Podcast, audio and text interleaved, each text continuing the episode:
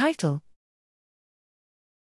Understanding the role of adaptive immunity in a protective yet infection permissive immune response to the Cryptosporidium parasite. Abstract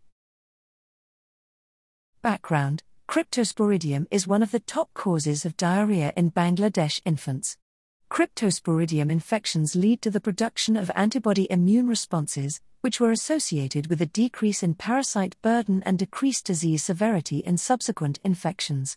Methods We conducted a longitudinal study of cryptosporidiosis from birth to five years of age in an urban slum of Dhaka, Bangladesh.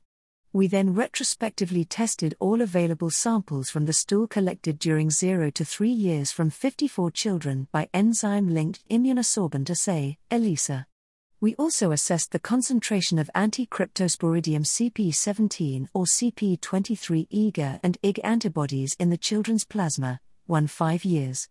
Results The seroprevalence of both anti CP23 and CP17 antibodies was high at greater than one year of age and reflected the exposure of these children in this community to cryptosporidiosis.